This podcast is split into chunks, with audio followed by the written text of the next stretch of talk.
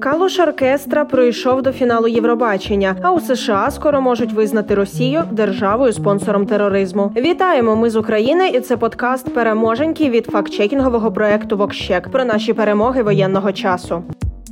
Сьогодні розпочнемо з актуальних втрат ворога. 26 тисяч 350 орків вже ніколи не полізуть на нашу землю. До речі, якщо раптом ви дивилися парад сорому Росії до 9 травня і бачили там ходу 10 тисяч орків, подвойте, навіть майже потройте цю картинку і зможете уявити, скільки це понад 26 тисяч мертвих рашистів. Крім того, раді відзвітувати, що збройні сили України вже знищили майже 100% усіх танків та БТРів, що були накопичені Росією для вторгнення станом на 24 лютого. Крім того, мінус 60% літаків та 66% гелікоптерів, також відносно приготовлених до вторгнення. Від обсягу усієї армії РФ ці втрати становлять поблизько 15%. Лише подумайте, Росія йшла на вторгнення в Україну з певним запасом техніки і навіть не очікувала, що зустріне такий спротив та матиме такі втрати. Звісно ж, вже добре від відомо, що Росія залучає резерви та перекидає техніку з інших регіонів, але результати на сьогодні вже є показовими. Росія зламала зуби і не очікувала того, що зараз має. Крім цього, Держприкордонслужба в межах Київської, Сумської та Чернігівської областей вийшла на ділянки відповідальності. Відновлено контроль на ділянці кордону протяжністю 1200 кілометрів, дві третини з яких кордон із Росією. А окрім перемог на фронті, маємо нову порцію дипломатичних різних переможеньок. Вчора ми розповідали, що Сейм Литви визнав Росію терористичною державою. А сьогодні і Чехія визнала злочини Росії в Україні геноцидом.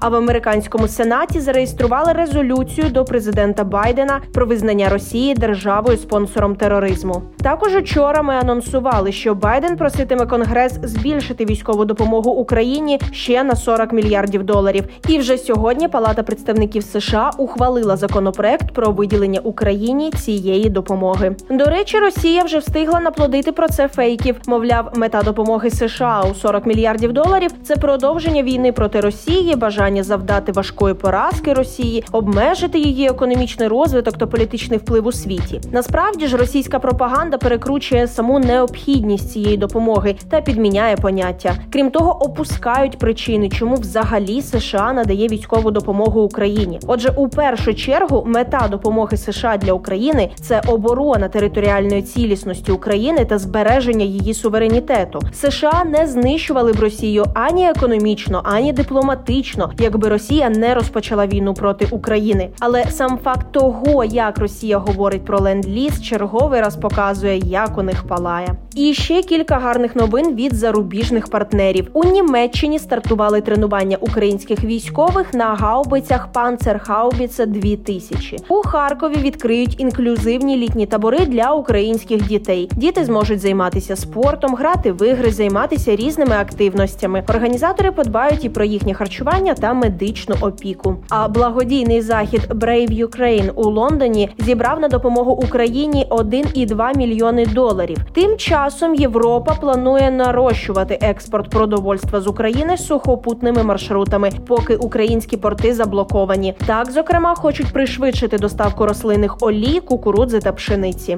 Щодо перемог на it фронті, то Україна увійшла до топ 20 країн світу за рівнем розвитку екосистеми даних. Ба більше it індустрія України принесла у першому кварталі рекордні 2 мільярди доларів експортних надходжень. А Канада відтепер буде ділитися з Україною даними кіберрозвідки для протистояння російській агресії. А тим часом ми ще на крок ближче до вирішення проблеми із пальним.